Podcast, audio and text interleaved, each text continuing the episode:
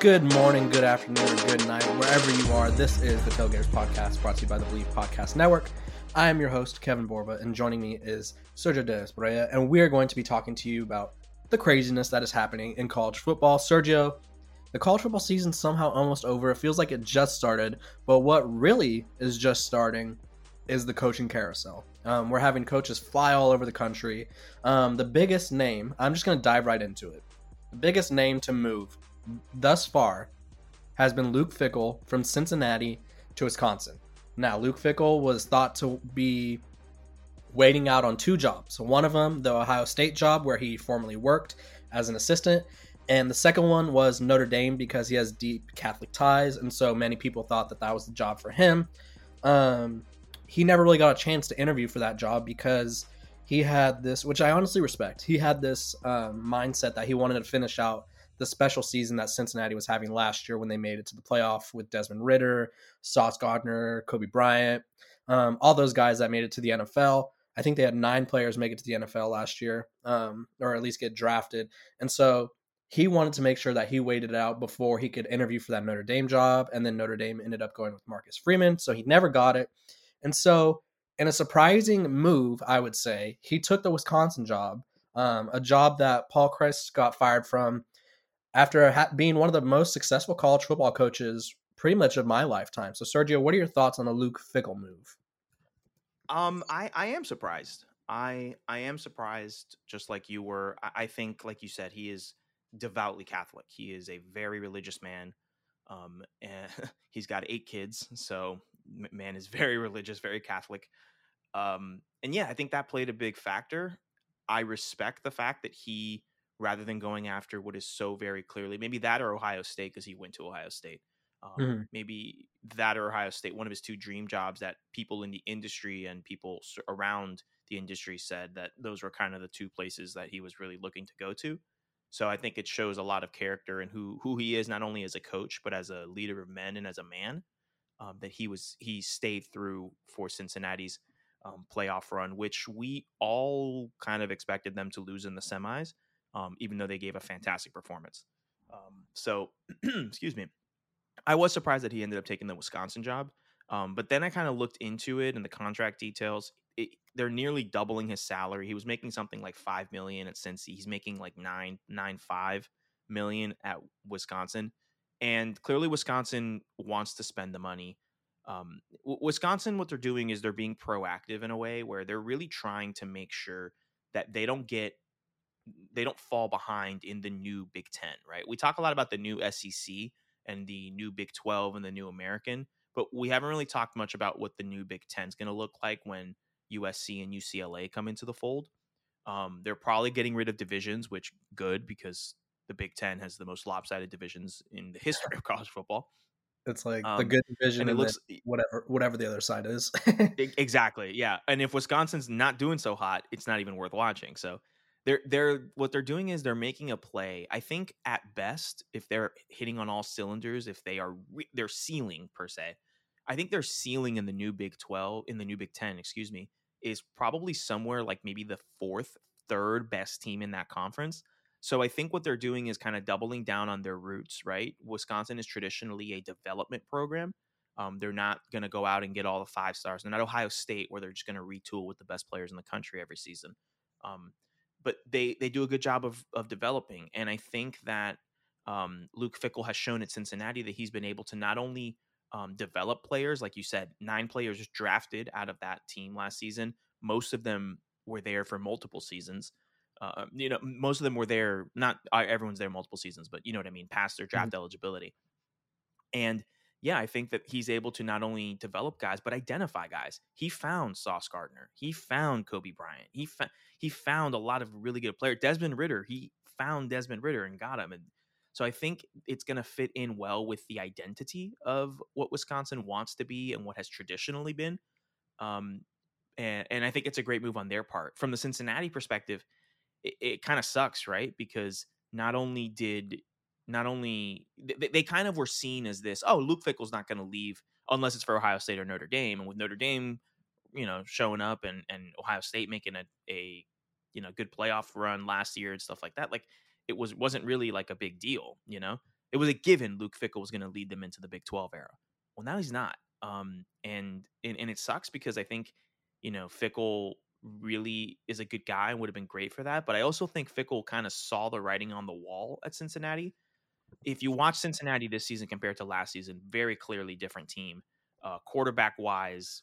It, it, uh, I forget the guy's name, but he is not Desmond Ridder. And, and so it, it's very much a, he looked at the situation of, okay, I can go and I can kind of restart the situation um, here at Cincinnati. I can kind of take, take a, you know, some maybe seven and five, six and six, eight and four seasons at the first couple while I rebuild this to turn it into what it was in the American. But then the shine would kind of have come off of his name, you know, as because in college football, it's a very short-minded and, and no pun intended, but a fickle world. Haha, didn't. Uh, and, and I think he saw that he saw that he was going to have to do some kind of pseudo rebuild, whether it was at Cincinnati or Wisconsin. And with Wisconsin being in the Big Ten, with all that money, not only to him and his salary, but all that money to the assistants that he can bring in, all the money to the N I L collective that he can use, um, and, and being at what's considered to be one of the big boy programs in college football, in one of the Power Two, because I think this is also a sign ahead of, yeah, the Big Ten, the Big twelve is great, but um, you know, the Power Two now is what we're going to be seeing once, especially once Texas, Oklahoma joined the S E C and once the California schools joined the Big Ten. So I think a lot of things came into play in this decision, um, and yeah, I think uh, I think I think uh, it was a surprise, but I think now that we've had a few days to like sit on it, I think it's a good fit and I think it makes sense. I'm excited to watch Wisconsin, yeah, um, going forward now. Uh, I'll say it so. was a surprise to me because I don't think Wisconsin's like, when you think of like college football premier programs, like Wisconsin always comes in like that tier below, but they're always ultra competitive. And I think having Luke Fickell can maybe get them into that, like you said, that third or fourth best team in the Big Ten. And he's honestly inheriting a really good team, a really good program. Uh, Wisconsin's defense ranks thirteenth in the country this year. Um, so he just needs to come in, supply the offense and supply the players, the recruits. And I think it'll be easier for him to recruit people to Wisconsin. Um, as much as, as impressive as it was, his stint at Cincinnati, like you said, he had to find these people. Like he had to find Desmond Ridder. Um, Sauce Gardner was overlooked by all the schools that he actually wanted to go to.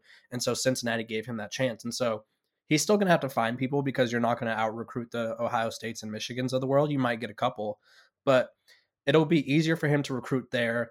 Um, I do think he'll have more success. And honestly, I really didn't like, I knew Luke Fickell was obviously a successful coach, but when you look at his um, win-loss total uh, at each year at Cincinnati, his first year, they went four and eight, and then they go eleven wins, eleven wins, nine wins, thirteen wins, nine wins again this year with a chance to win ten. And so he obviously has that caliber of coaching to where once everybody's bought in and everybody he has is there, they're going to win games. And like, obviously his worst season at Cincinnati outside of his first year is this year. And they're nine and three. Um, they were just eliminated from playing in the American Championship like a week ago. So like he's done well. And I think maybe he didn't want to lead them into the Big twelve because I don't know, maybe, maybe the Big twelve isn't as attractive with these new schools that people thought, or maybe this just feels like the last time that a job that he wants will open up. Because if you think about it, the jobs that you yeah, mentioned, it's an, op- it's an opportunity situation. I think, you know, yeah. when is he going to be able to take the step into what will become, he, he's a forward thinker and clearly he has a vision and a plan. And I think he has a good idea as to where college football is going. And I think he's being very intelligent in making a proactive move um, when his name is still hot, coming off of, you know, a season after the playoff appearance. Um, still doing a really good coaching job with this team after losing so many people. They were uh, they were a one game-winning drive away from playing in the American title game, which I think is another wrinkle to throw in here, Borba. If they beat Tulane last week, is he the coach? Because I don't think he's the coach at Wisconsin if they're playing for the American Championship this Saturday, especially hosting a championship game. That's he, tough. He has shown before that he has turned down um, being considered for what was his one of his dream jobs, because he was still dedicated to the team. I think he's that kind of person where I think Wisconsin fans need to be very ha- happy and need to send uh, a whole lot of donations to the local charity uh, at Tulane, because, man, thanks to Tulane, they're able to land um, someone that wasn't talked about in the cycle, but arguably is the best, one of the best coaches that was quote unquote available, even though we didn't know he was available. Um, and definitely big name and an excellent, excellent ex. If it's not Lance Leipold, right? If they weren't keeping Jim Leonard, then I think this is the absolute best thing that could have happened. And, and my last point on this, Borba, and I'm sorry, I just don't want to forget it. What's the one position that um, Wisconsin fans, what's the one position Wisconsin fans have never really had an elite player at to take them to the next level? Quarterback. Quarterback, yeah. And and, and clearly, see, Russell Wilson, who Tran- who was a transfer. Right. So clearly he he has this ability. Like their best ever quarterback recruit was Graham Mertz. There was so much hype and then all of a sudden fell flat on his face. So I think not only can they maintain that identity of big, strong linemen, run the football. Like you said, their defense is already really good. It's not a defensive issue. Fickell can come in, focus on the offensive side of the ball, continue to establish and to maintain that Wisconsin identity, but also bring in a quarterback that can give you and open the playbook up a little bit for you, and maybe kind of um, S E C eyes um, mm. the the Wisconsin offense while still maintaining that identity. I mean, people people think, you know, Cincinnati, it's in, it's in Ohio, but Cincinnati's basically the last, the border to the south. You know, Kentucky's right there. Um, you can still recruit down there. So he's got a lot of ties in the South kind of area to get those skill position players up there. I'm very excited. I think it's going to be, a, I think it's a great hire. Please continue, finish your point. I'm so sorry for interrupting. No, you're good. I just, I think this was the prime time for him to take the job, because someone who pe- people forget about is Matt Campbell at Iowa State. Um, he's turned down a couple jobs that were like, he was considered for L S U, considered for U S C. Uh, maybe he was going to Michigan if they fired Harbaugh before the playoff uh, appearance. And now, he's literally struggling at Iowa State, and who knows? I don't, I don't want to. What kind of job? I he's don't want to give away. I don't want to give away information for another company or another, you know, podcast group that's, you know, very big and making money on their Patreon. Um, I highly recommend subscribing to Split Zone Duo. I I love their Patreon. If you're listening to us, you're a college football nut, which means you should definitely be listening to Split Zone Duo, the free show, and their paid Patreon stuff. Mm-hmm. Um, but I will give away this nugget. Stephen Godfrey, noted reporter um, on Split Zone Duo, revealed that it seems like Matt Campbell isn't willing to play the modern N I L game. It oh. seems to be the the phrase Godfrey used was he seems to be a goody two shoes, too good of a guy, too good of a person to kind of get his um, get his uh, sneakers dirty going into the N I L situation. So that when you when you think of that, you know, and again, this is someone else's reporting. I'm not, you know, I'm just simply saying what someone else said. I don't know anything personally, yeah. but um, if you if you believe that and if you take that, uh, keep that in mind, it makes sense that he wasn't considered at Nebraska, it, or didn't take the Nebraska. It makes sense that Wisconsin didn't want to bring him in. It makes sense, obviously, that he's still at Iowa State, despite the fact that he is a great coach. Like on football field, X's and O's, you can't deny that. Um, so, so yeah, especially defensive coach. He's a fantastic defensive mind. So even, keep that in mind when you think of Matt Campbell. Even pre, even with not factoring N I L, because N I L was a thing like this past year. He had opportunity mm-hmm. and he missed. He, he missed them. Because he could have taken the job at, say, I don't, I don't want to like associate with him a job that he wasn't in consideration for, but we'll go L S U for example. Um, say he the caliber of an L S U, yeah, job, that that type. Yeah. He takes that job, and then N I L comes about. People are still going to want to go there, even if he's like he's going to succeed wherever he goes. Probably, it's just now he's kind of cornered himself, and so Luke. Well, Fickell, I think I think Luke he would have been out. able to get a better. He would have been able to get a better quality player than he can right now at Iowa State. Mm-hmm. At a at a job like an L S U, but mm-hmm. he would have lost out on the important recruits to that L S U needs to compete for what they want to compete, which is S E C and national championships. He would have lost out to an Alabama, an Auburn, the Mississippis, yeah. Florida, Georgia. He would have missed out on those top level players because those top top level players will go and get, you know, or earn their worth kind of situation. You know what I mean? No, I totally get it. And I think Luke Fickell just he he cashed out at the right time. You know, when you have a parlay and you're like, mm, don't know if this last leg's going to hit, you cash out, get your money. And he did just that. And I think he landed at a great job. Um, someone else who landed at a great job was Hugh Freeze, who's making his return back to the S E C. Um, kind of a interesting, um, I don't know how to describe this, an interesting storyline associated with Freeze. Liberty was blown out in their last game against one of the worst teams in college football and one of the New Mexico schools that I remember which one it is. And the Liberty crowd was chanting, "Go to Auburn." Um, Auburn was obviously tied with Lane Kiffin, who had this whole thing with this reporter who he's still tweeting at like every day, like sending new memes or like whatever. So Lane Kiffin's obviously worked up about it. And Hugh let Freeze, him live, let him live, Lane. Like there's a, there's a fine line between I'm having fun on Twitter and I'm borderline harassing yeah, this reporter started, who let's, let's be a thousand percent clear. That reporter was not wrong. I no. don't know what happened between the, the couple days before the Egg Bowl and when they and Auburn announced they hired Hugh Freeze on Saturday or Sunday, whenever it was, but whatever happened in those five, six days, something happened that went from Lane is not taking the Auburn job to we have to go with Hugh Freeze. Like John Cohen saying Hugh Freeze is always the number one option on our on our list, whatever. That's a lie. That's the man did not want him. He wanted Lane Kiffin. So True. yes, that's something I let's stop harassing this reporter because he was right. You're just mad that he got to it before everyone else. Yeah. And now you're trying to save face with your team and trying to maintain a brand and blah, blah, blah, blah, blah. So just had to yeah. defend that reporter, by the way, who I, I is a friend. That reporter is a friend of a friend of mine. So that's why I, uh, Yeah, Lane Kiffin go going at him ruthlessly. Um, but back to Hugh Freeze. I just Hugh Freeze had success at Ole Miss, and then he fizzled out. Um, there was issues with him calling prostitutes on school phones, um, and recruiting violations. But now, I mean, the, the prostitution stuff will never be okay. But the recruiting violations, for the most part, you can kind of dance around those with N I L now. Um, there's really no more recruiting violations unless you talk to people in the dead period. Um, there's always a way with N I L until they establish a rule. Not recommending it, but Jimbo Fisher had the number one class in the country last year. Um, and N I L was obviously a very heavy influence of that. So I think Hugh Freeze will find some success at Auburn.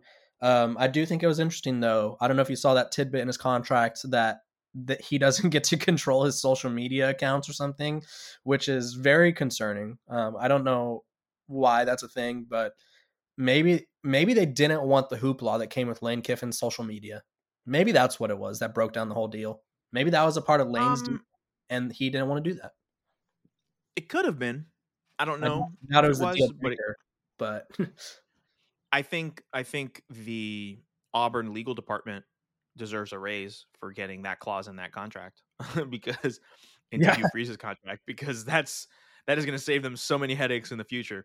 Um, what do you, what do you think about th- this hiring, Borba? Because yes, we have to keep in, keep in mind all of those off the field things. And, and you forgot last year when he was still the coach at Liberty, when he D M'd a, um, a victim of sexual assault who said that the university did not handle that properly and that there was an, Uh, an athlete and that the athletic director and that, claiming that the athlete was the, the person who sexually assaulted her and that the athletic director was a coward or whatever. She was basically just exposing on Twitter. Um, and she called out the athletic director and Hugh Freeze slid in her D Ms and said, "You don't know this guy." I forget the athletic director's name, but "You don't know him. He's a good person, blah, blah, blah, blah, blah, blah, blah." Which, my dude, that is the most self-inflicted gunshot. That is Plaxico Burress levels of self-inflicting a gunshot to yourself. Like, what are you, you doing? Don't insert like, yourself. Number one, number one, don't, I don't know, maybe here's a hot take. Let's believe women that are victims of sexual assault. I know, crazy idea. Number two, it could have been two.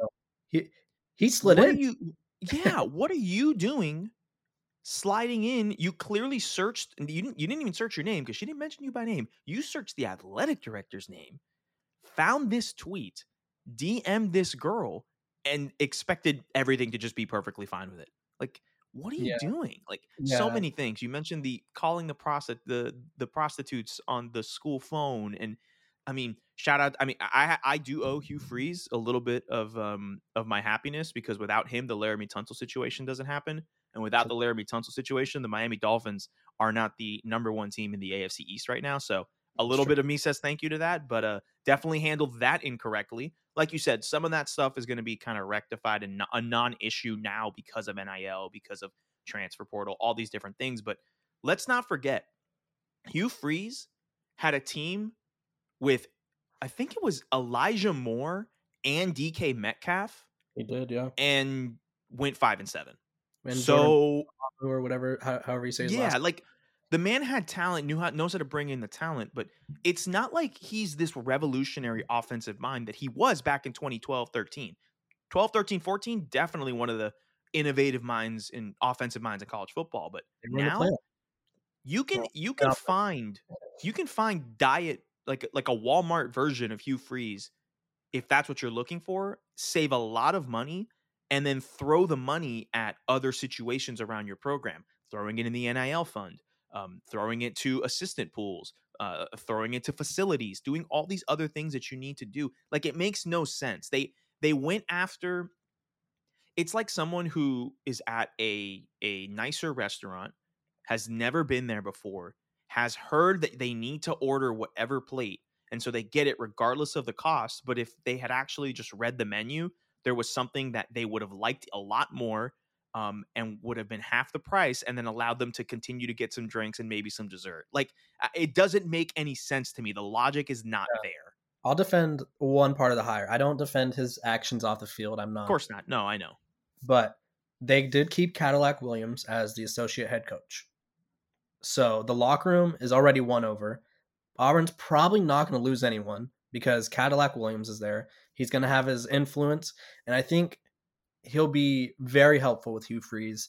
Um, obviously, Hugh Freeze found success at Liberty, which up until he went there, honestly, I don't think many of us knew what a Liberty was.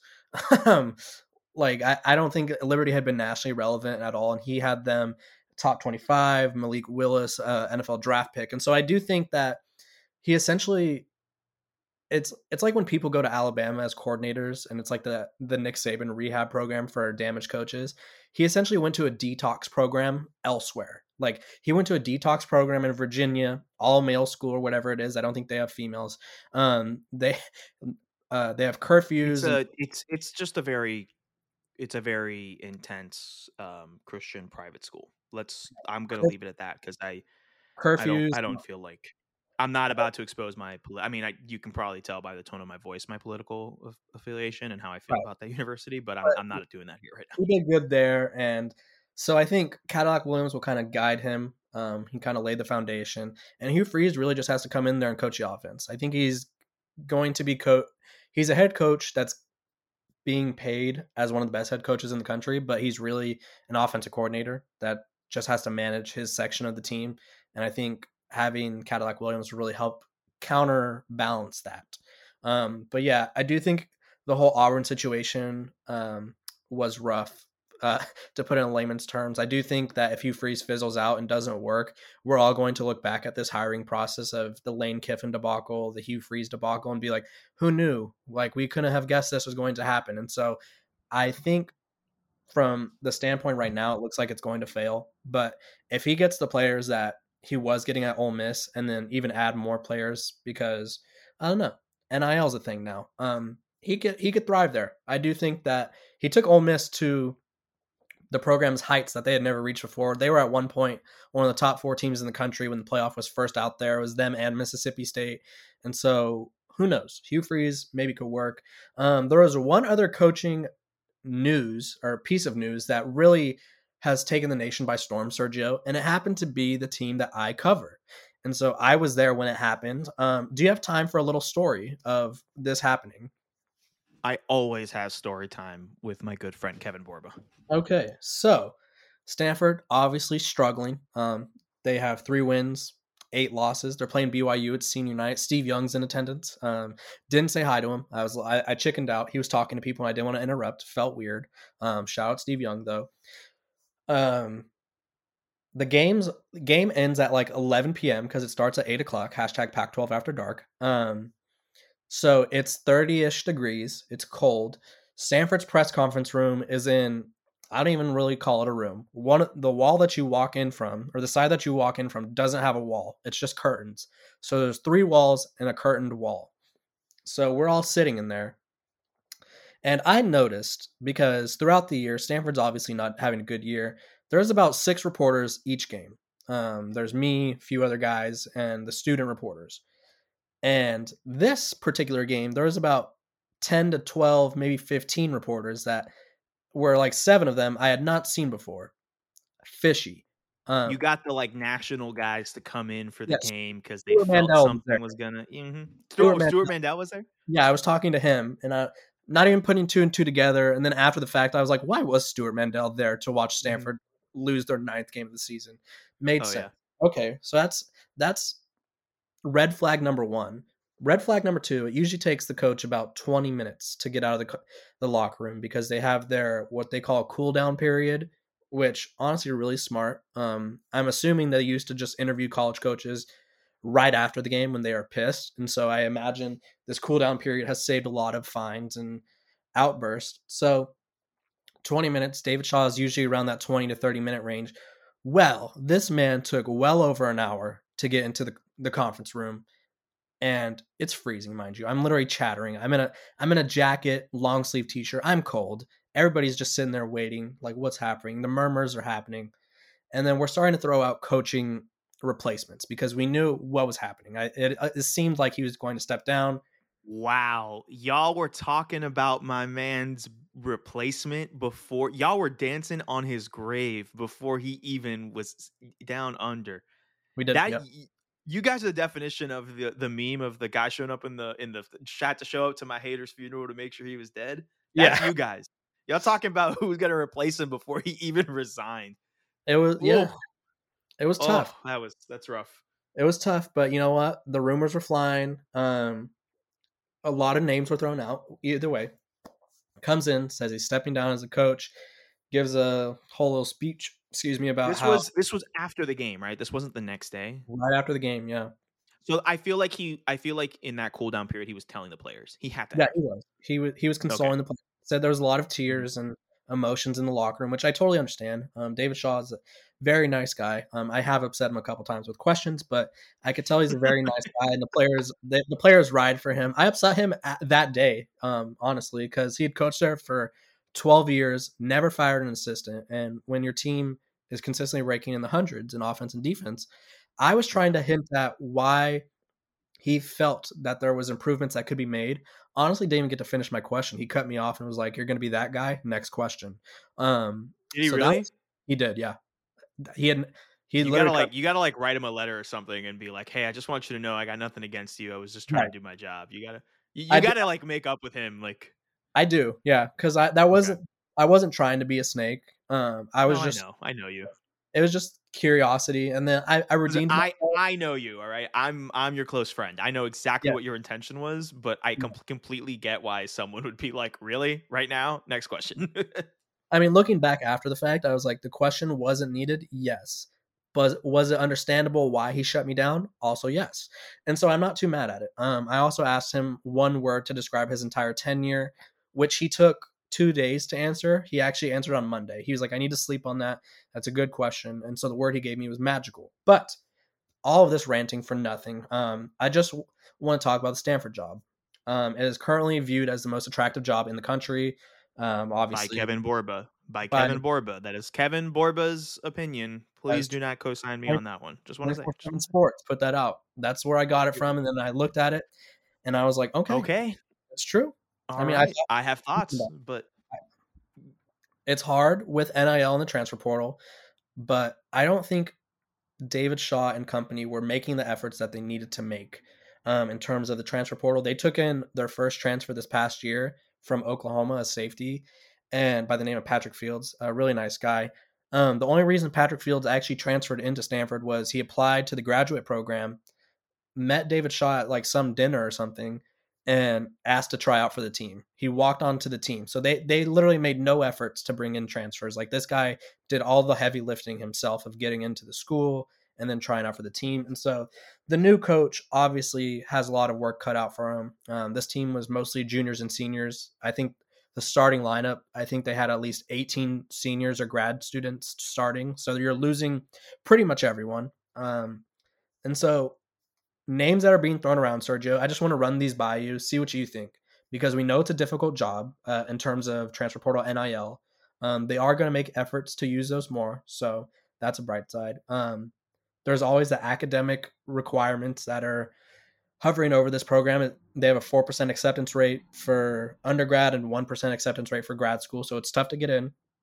Um, who knows what the future of the Pac twelve is? Um, if we're being honest, we don't. Um, and so these are the names that I've been seeing. We got Chris Peterson, former Washington coach, which I think is the top candidate. Um, does he want to coach college football again? I don't know, though. That's the issue. He's a Fox Sports analyst. Does he want to return? Um, he hasn't really dealt with N I L because he stopped coaching in twenty nineteen. Um, so there's him. Uh, Derek Mason, who I know you're familiar with from Vanderbilt. He has Stanford ties. He was a former defensive coordinator before taking the Vanderbilt job. Not a big fan of that one. He had no success at Vanderbilt. And before anyone tells me how hard it is to win at Vanderbilt, James Franklin won nine games twice. Um, and Derek Mason inherited one of those nine win teams and won like three games. So don't give me that. Um, that argument is void. And then Bill O'Brien and Dave Aranda, and then um, Greg Roman from the Ravens. Those are some of the interesting names. Um. Okay, I'm a, I'm gonna go out of order. Go ahead. Um, Dave Aranda California. is a California guy. Doesn't like um, the big big marketplaces. Um, we saw that last correct. year when he turned on L S U and U S C. Correct. Now the question is: Is he so? And this is a question we kind of briefly talked about this before we recorded, but I just want to on on the pod ask you and get clarity on this. Mm-hmm. Stanford has had a reputation for not playing in, in, in the N I L game, not playing the transfer portal game. And if they're going to do that, then they're going to get left behind. Right. I don't think you can consider this to be the most attractive open job if there are questions about two very integral parts of the new college football landscape. So that's why I, I kind of shuddered on the best college open job. Mm-hmm. Um, I would much rather have a Cincinnati than a Stanford right now if I was a young coach trying to make a name for myself. Fair. I think this is going to be a specific type of person that takes this job, right? I think this is a person that's going to be okay with the academic restrictions that are going on or has experience with the academic restrictions. Um, this person is going to have to really, really make the most of, like, really coach. Like, it's got to be a ball coach because you can't go out and get, you know, some guys. Yes, they're going to start with the N I L marketplace now. Yes, they're going to start maybe experimenting and taking some transfers, but for the most part, I don't know if that's a quick fix. Yep. With that being said, I think Dave Aranda would be a possibility. I don't think he would leave because of those N I L and transfer portal concerns. Uh, he's a California guy, so I know he would want to go back to California, and Stanford, I think, would be a good fit for him. Um, but I just don't know. I don't think it'll happen. I don't think he yep. leaves Baylor right now. Yeah. Um, Bill O'Brien, I don't think would take that. He's in the Saban School of Rehabilitation, the Saban School for Wayward Boys, and I think he's going to be looking for he's going to be looking for a more traditional powerhouse type job, um, I think, or at the very least, a job that doesn't have the restrictions that Stanford has. Right. Bill O'Brien, people forget how good of a coach he is. Um, he, thank you, thank you. I, I think his his tenure as a general manager for the Texans really tarnishes his coaching legacy, which is completely different. The general manager part is the key part. He was a terrible general manager. Ter- traded away horrible like horrible executive. Traded away horrible every, executive. And like every pick. This is but, my. This is where I I obligate. I make my obligatory. Thank you so much, Bill O'Brien, for the Laremy Tunsil trade because exactly you thank you so far for the Laremy Tunsil. Um, but yeah, he and, he and and none of them are Laremy Tunsil. Yeah, he took the Texans to the playoffs, I think, three times. Um, he resurrected Penn State after the Sandusky scandal. I think people just think of his time as a G M. He's a really good coach. Like, stop I associating agree. the two. Um, you just and, can't and again, associate. college, college coaching and your career in the N F L, two completely different things. I yeah. know of a certain greatest football co- college football coach of all time who did not do well in the N F L and has been doing just fine at Alabama. Honestly, so, no, no college coach in my lifetime has done one well in the N F L. Like none. Um, uh, Jim, Pete Carroll, Pete Carroll, Harbaugh, Harbaugh, and Carroll were the only two. And Harbaugh, Harbaugh and Carroll, but getting, they also they also had N F L experience before they went to college. Exactly. So they so, it, different, different situation. But so with those two, that's Bill O'Brien, Dave Aranda talked about those guys. Um, David Shaw. I'm sorry, I just said David Shaw. He won't get the uh, um, did, he won't get the job. No, he won't. Side note: someone did ask him if he would pull Bill Walsh and come back and coach in the future. I was I rolled my eyes. Ter- terrible question. Okay. Is he? Did he say he's retiring or he's just resigning? No, this is not a retirement. He's just stepping okay, away so, from this moment. Okay, yeah, that's fine. Um, I think he's not going to. I think Peterson, Peterson would be a home run. Oh yeah, if he wants to come back, if he wants to come back and coach, Peterson would be a home run. Yeah. Um, and then the other name you mentioned, Derek Mason, was Derek Mason, Vanderbilt legend. I think I think Derek Mason would know how to operate in that system at a school like Stanford. I think he would have more success than he had at Vanderbilt because it's an easier conference. And, and I think it would be a good hire for the most part. High profile school too. Vanderbilt has the academic stuff, yes, and the low profile football program. Um, and then there's right. a couple names that I personally threw out that I want to run by you. Um, I did, honestly, to spite you, I threw out Deion Sanders in my first coaching candidate article just because I wanted you to see it. um, no, realistically, I thought, I mean, if he's considering Colorado, who knows? Maybe, maybe give him a call. Worst thing he could do is say no. Um, but realistically, I think the hottest name in college football right now, Garrett Riley, brother of Lincoln Riley, T C U offensive coordinator, young guy. Um, I think he'd be kind of cool, which is what you need at Stanford to recruit. Um, you have a young, cool coach who loves to throw the ball around and be dynamic offensively. I think that'd be a great addition. And then a man by the name of Thomas Herman. Okay, so the Riley, I don't know if Riley's going to take a job like Stanford. I think he's on a track kind of like his brother where he's going to have one of the more powerhouse jobs one day in college football. That's true. Um, so I don't think he'll, I don't think he's an option. But I do like um, that other option you just threw out there. Uh, Thomas, Thomas Herman. Herman.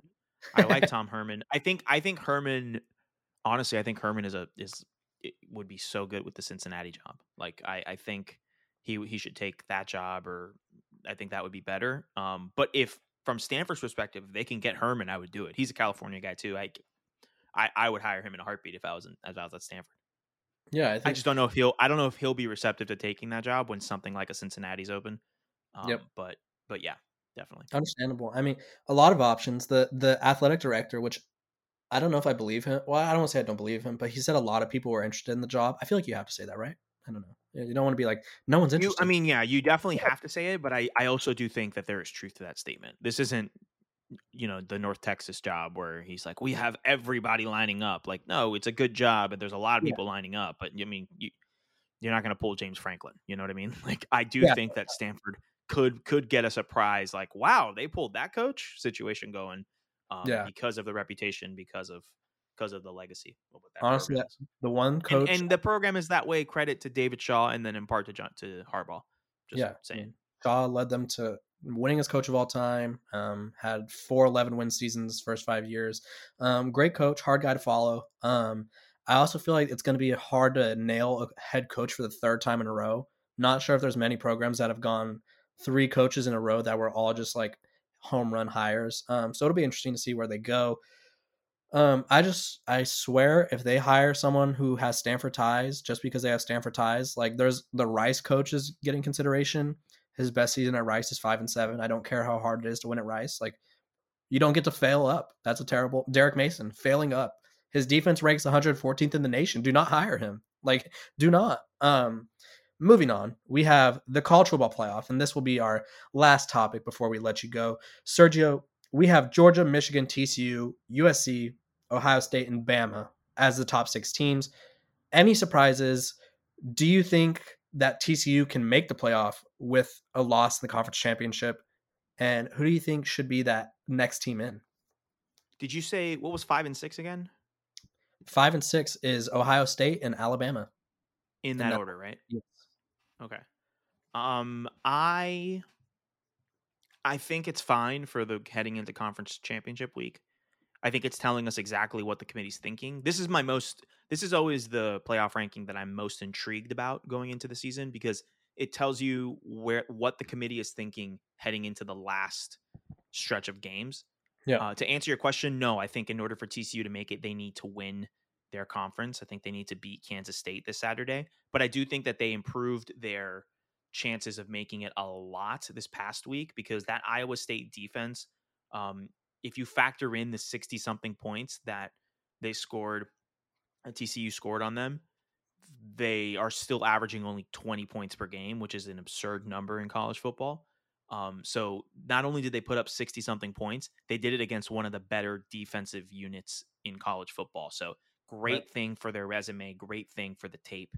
Um, I, I think they need to win. I think they need to win the Big twelve to, to make the playoff. And I, I expect them to. I would love, I want to see the Hypnotoads in the, um, in the college football playoff. Now, in terms of what that, what the next two teams tell us about that, it just, I think it just tells us that they really do value those two teams. I, I think this is the epitome of program bias. I think this is the epitome of, um, E S P N wanting to make the best television product. But then again, I really can't fault them for that because I don't see the teams behind them that I would truly put over an Ohio State or an Alabama. You know what I mean? They yeah. they are the fifth and sixth best team in the country. I do think it's notable that Tennessee is behind them, even though they have the same amount of losses uh, behind Alabama, I should say. I would put Tennessee in front of Alabama it's simply because of the head-to-head situation. Um, but I also get that they're evaluating Tennessee um, with, what's the backup quarterback's name? Joe Milton. With Joe Milton and not Hendon Hooker. So I, I get that it's a different team. I understand that. Um, yeah, I'm just interested to see what happens. I hope that the four, with L S U losing to Jimbo Fisher last week, we really don't have any conference championship game with playoff playoff implications if there's an upset. You know what I mean? I think Georgia's still making the playoff, even if they get upset by L S U. I think um, T C U wins if they're in. If they don't win, then I it's going to be one of Ohio State or Alabama. And given what their ranking is, they'll probably put Ohio State in there. Um, so yeah, I, I'm just, I hope the top four seeds win. Um, I hope really it, it is a, um, Georgia, Michigan, um, S C who's three, right? Uh, I think it's Georgia, Michigan, T C U, U S C. I, I hope they win. And then that way we don't have to really have much of a discussion about it. Um, they won their conferences. Yeah. The four teams, um, three of the four teams went undefeated. One of them only had one loss. But they will have avenged that loss because they play Utah, which is the only team that beat them. And they so, lost by one. Yeah. It was a respectable loss. And they lost I by mean. one point and on the road and a whole lot of factors there. So I, I would yeah. like to see those four teams win just so that we can have like a, we don't have to deal with the headache of the playoff controversy and stuff. I would love to have a twelve team playoff. And then that way we can have much more exciting games in the first round, but in December, but alas, that's not what we're going to get. So yep, I think that's, uh, this, that's how I feel. This U S C team might be the best fourth seed we've had. Um, offensively, at least. I think Caleb oh, Williams. No, no, no, no, no, no, no, no, no, no, no, no. Who are you giving the edge to? The Oklahoma team with Baker Mayfield mm-hmm. and CeeDee Lamb that went up in the Rose Bowl against Georgia. That team offensively, ooh, if if that that offense was so good, if that defense was even in the fifties or sixties, they would have won the national championship. But they yeah. were in the hundreds. They were god awful. Or if Lincoln so. Riley didn't squib kick in the fourth quarter, whatever that was. Oh, I forgot about that. I did forget yeah. about that. Um, but no, I honestly wasn't mad at the playoff order. Um, I think they have the rankings right. Um, I am a little worried that T C U is going to lose. Kansas State had them on the ropes the first time. Um, and so this would be devastating for the Hypnotoads um, to fall. Um, it is a purple on purple matchup. That's rare. We never get purple on purple. Um, But oddly enough, the Big twelve is the only uh, conference championship between top ten teams. Little nugget there. Um, I think it's pretty straightforward. Everybody wins, they're in. Um, if you if T C U loses, I think there's a, a world where they might fall to four. I don't know. It depends what happens with U S C. Uh, I think out of all these teams, U S C has the best chance of losing. Um, what do you think? Top four teams, which which conference champion team has the best chance of losing? I think it's definitely T C U because, like you said, Kansas State is a good football team. I cannot believe we are living in a world where we're saying, yeah, Adrian Martinez might be the one to knock them out of the playoff. But here we are. That's, here we are. That's the reality of the situation. Yeah, I think they have the best chance. Um, I think if you had me rank the four of the top four seeds, which one I'm most confident in and which one I'm least confident in, I yeah. would go Michigan one, hands down, most confident. Uh, Georgia, they, come they, on. they get a cupcake in Purdue. They do, they really do. Uh, Georgia, I would put at two. Okay.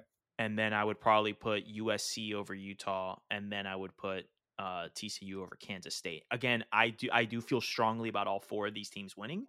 Yeah. But I will say that um, that is the order of how confident and comfortable I am with with declaring wins. See, I'm least confident in U S C just because Utah is like a team that is way better than the record indicates, even though they only have three losses. And so um, it's going to be a fascinating uh, next weekend of college football. Uh, the World Cup's going on. Shout out Christian Pulisic's groin.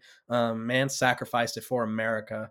Um, but yeah, great weekend of football and football coming up.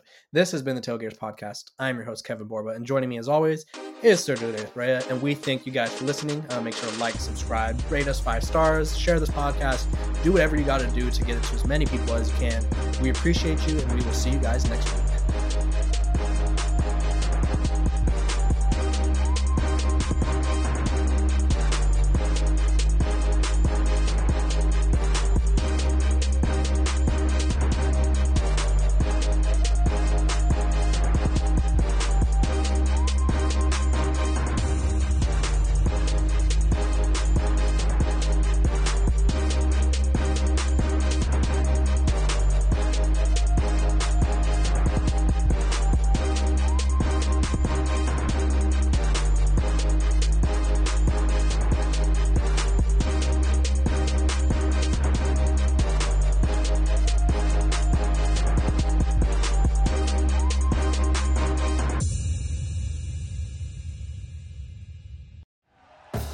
Thank you for listening to Believe.